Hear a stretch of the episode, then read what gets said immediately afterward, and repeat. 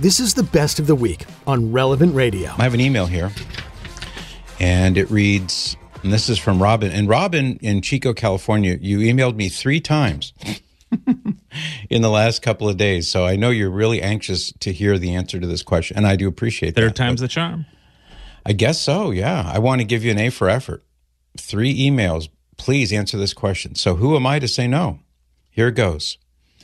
Uh, this is for you, Robin. So she says, talking about an earlier program where there was a call about Taekwondo, she said that sparked me to call in regard to a different sport. One of our grandsons received his basketball schedule yesterday.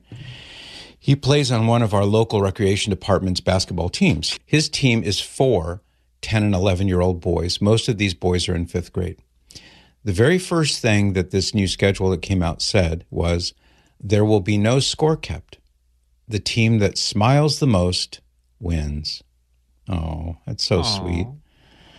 Uh, what are your thoughts on not keeping score at that age? You probably could guess, but I'll continue reading. My husband and I both feel like most everything is being watered down these days just so everyone feels good about themselves. I think kids, especially at his age and up, like competition and want to know if their team wins or loses. I believe kids need to learn that sometimes you win and sometimes you lose. The important part is to do your best and be supportive of your team no matter what. Thank you. And I look forward to hearing what you think about the subject. Well, thank you, Robin. You're very kind. First of all, I agree wholeheartedly with your perception of this. It's not helpful. I mean, whoever came up with that idea, I don't even know if it's a man or a woman, but whoever came up with this notion, whoever smiles the most wins. It's just stupid.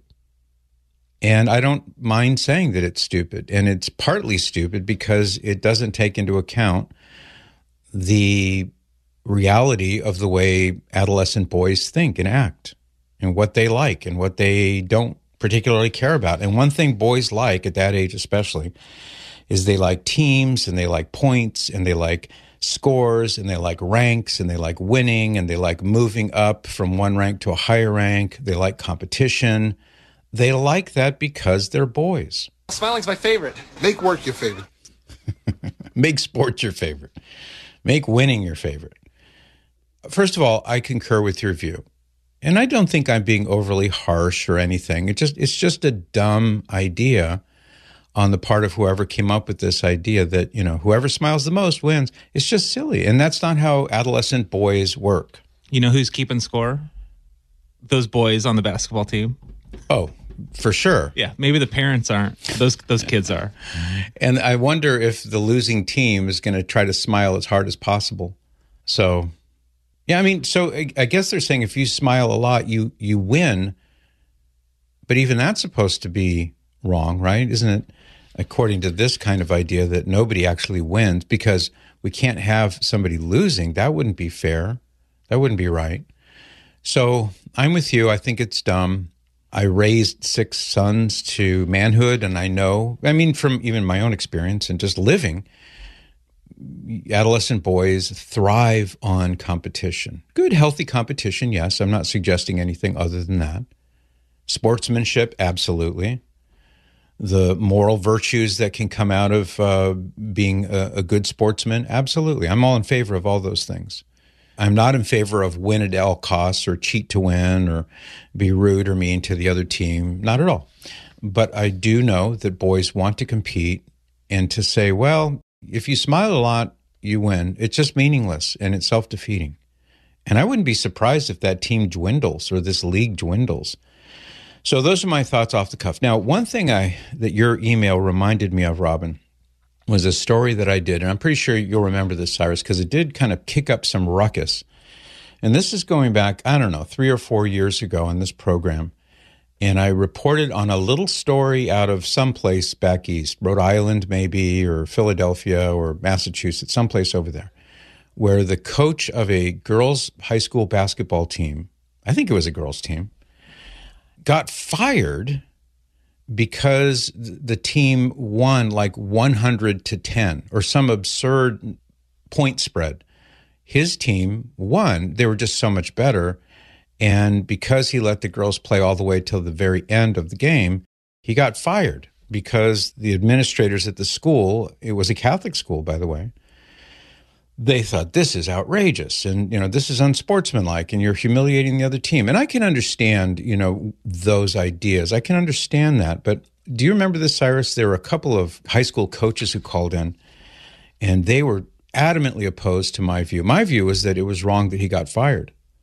And my view and i, I stand by my view is that you can be gentlemanly. You can have uh, mercy on the other team if that's what's necessary. You can have good sportsmanship. You can show good example, shake hands after the game. You can do all those things.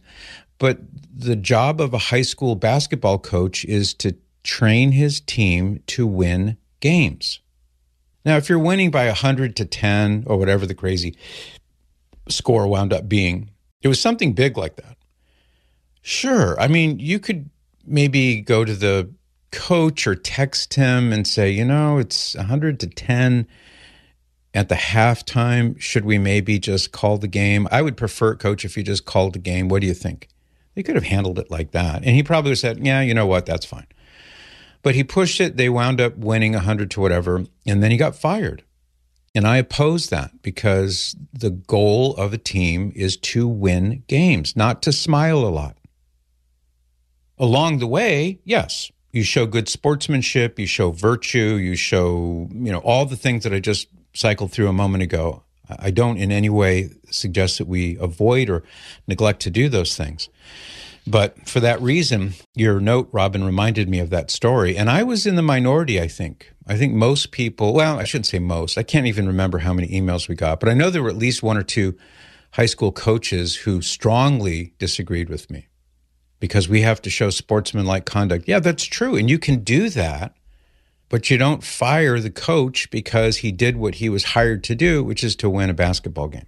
Does that seem clear? I mean, Cyrus, the way I'm articulating it, is there something about that that maybe is getting lost in the shuffle? No. Not that you have to agree with me, but. No, I, I do agree with you 100% on this one. So the, the coach was fired uh, because I think this has happened a couple of times now. But mm-hmm. the one I'm looking up right now, it was hundred to zero. The coach did not apologize, and so they got fired.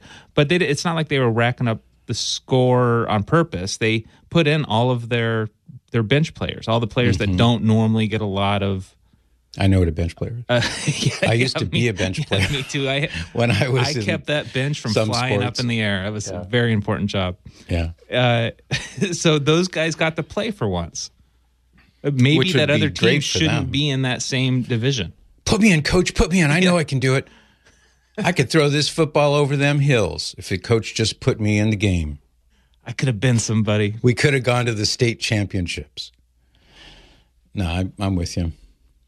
So, yeah, I mean that that story still irks me. I hadn't thought about it in years, but now that I'm thinking about it again, it still irks me because to me it's this misguided lovey-dovey, lovey-dovey, lovey-dovey all the time. That's not what sports is for. Now, sports is for. I want to say it again because I know someone's going to call in and agree with me. But Patrick, what about sportsman? Yes, sportsmanship. That's cool. Do that. Don't not do that but especially when you get into the older grades. Now, 10 year olds and 11 year olds, still, I mean, it, it's ridiculous to think that these adolescent boys are going to be happy if they win, quote unquote, because they smiled more and there's no score. That's just deeply misguided because that's not how adolescent boys are. May I say to you? Coach would have put me in fourth quarter. We'd have been state champions, no doubt in my mind. Absolutely. He could still throw a mean steak, though. Yeah, he sure can. All those years later. Uh, how about Eileen now in New Jersey? Good morning, Eileen. I just had one comment uh, yeah. about the basketball. And, what do you think um, about that? I think they might. Well, I think they might have to change the name of the program to Smiling, because the goal is you're either playing basketball or you're not. And uh, I have four sons, and I absolutely agree that the goal is to play basketball. Or you, I guess it could be practice, but mm-hmm. it's surely not yeah. a basketball game. You, how old are your boys? You say they're in that age range? Or they, uh, they no, can't all be in that older. age My, range? Uh, between 20 and 30. But did a lot of those basketball games, and sometimes we won and sometimes we lost, but we sure kept score. Do you think your boys, when they were 10, 11, 12 years old, would have even had interest in playing on a team where the coach said, We're not going to keep score, just whoever smiles the most is going to win? Would they have just said, This is ridiculous? Or do you think they would have been willing to play under those conditions? I think they would have been a little demoralized because when they played, they don't smile that much. They're concentrating and working. Competing. So someone's asking for, you know, something that's not part of.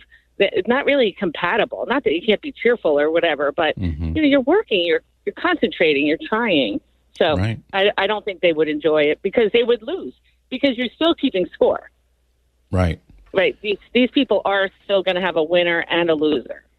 Even if the scoreboard says zero or puts a smiley face emoji where the points would normally be. yeah. I mean, you're, you're still they, they are still keeping some sort of score. Sure, they it's are. just not the baskets. to me it's similar and and I remember when some of our kids when they were younger playing soccer and such that they would get a participation trophy. Everyone would get a participation trophy.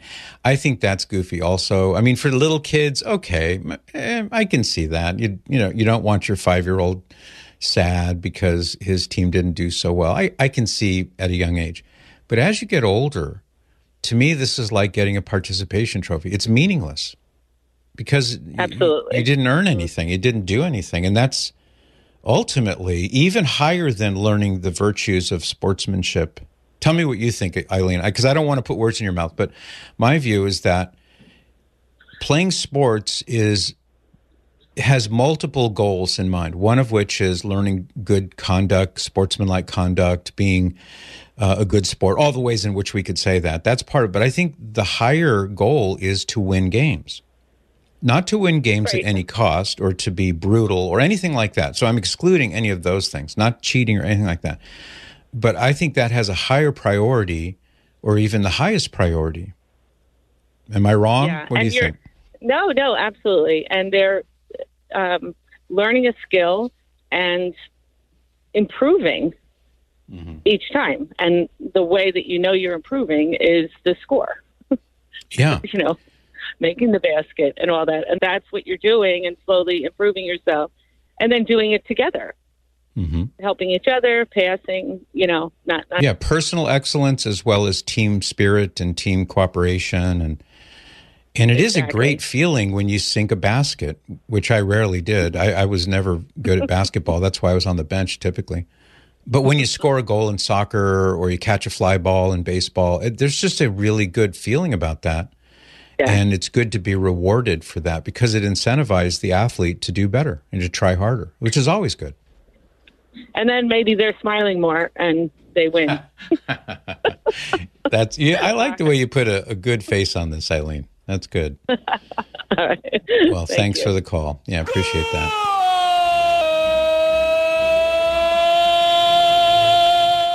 A bit long, but okay. He didn't even finish. You cut him off. You already came in. You're like, it's a I little I knew where that was going. Yeah, all right, fade out. Yeah. There's a there's a song by a, a an interesting Argentinian. Well, they're not all Argentinian. They've got some European guys in there called Gotan Project. G O T A N. Gotan Project, and they have a, a really cool song called La Gloria. And interesting eclectic song here. The song is being sung in Spanish, but it's being sung as if it were a guy doing the announcing or doing the, you know, the play by play at a soccer game. And so as you're listening to it, if you speak Spanish, you hear him, he's talking about all the members of the band. He's describing, you know, what they play and all this. Well, then there's a part in the song where he says, like a soccer announcer would say, you know, go, and you think he's going to say goal, but then he says, go, tan. Yeah, this guy. Listen for a second. It's pretty cool. Es un verdadero duende, un mago del bandoneón. Hábil y musical, siempre inspirado. Lo va dejando para el ruso Beytelmann. Gustavo Let's take it all the way to the goal Judío de Venado Tuerto. It's coming up. Quizás el músico argentino más importante residente en Europa. He's dejando la pelota describing the musicians and their music. Cada neta tanguera dinamita en los dedos y en el alma. Bellísima. Tocando la pelota por el costado para Müller. Müller se acerca al área. La va dejando para Filipe Here comes. Solal. Filipe toca para Eduardo Macaró. Está frente al arquero. Va a tirar.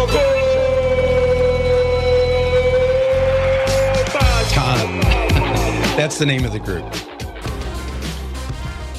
You can join me by listening to The Patrick Madrid Show on the Relevant Radio app, live each weekday at 8 to 11 a.m. And thanks for listening.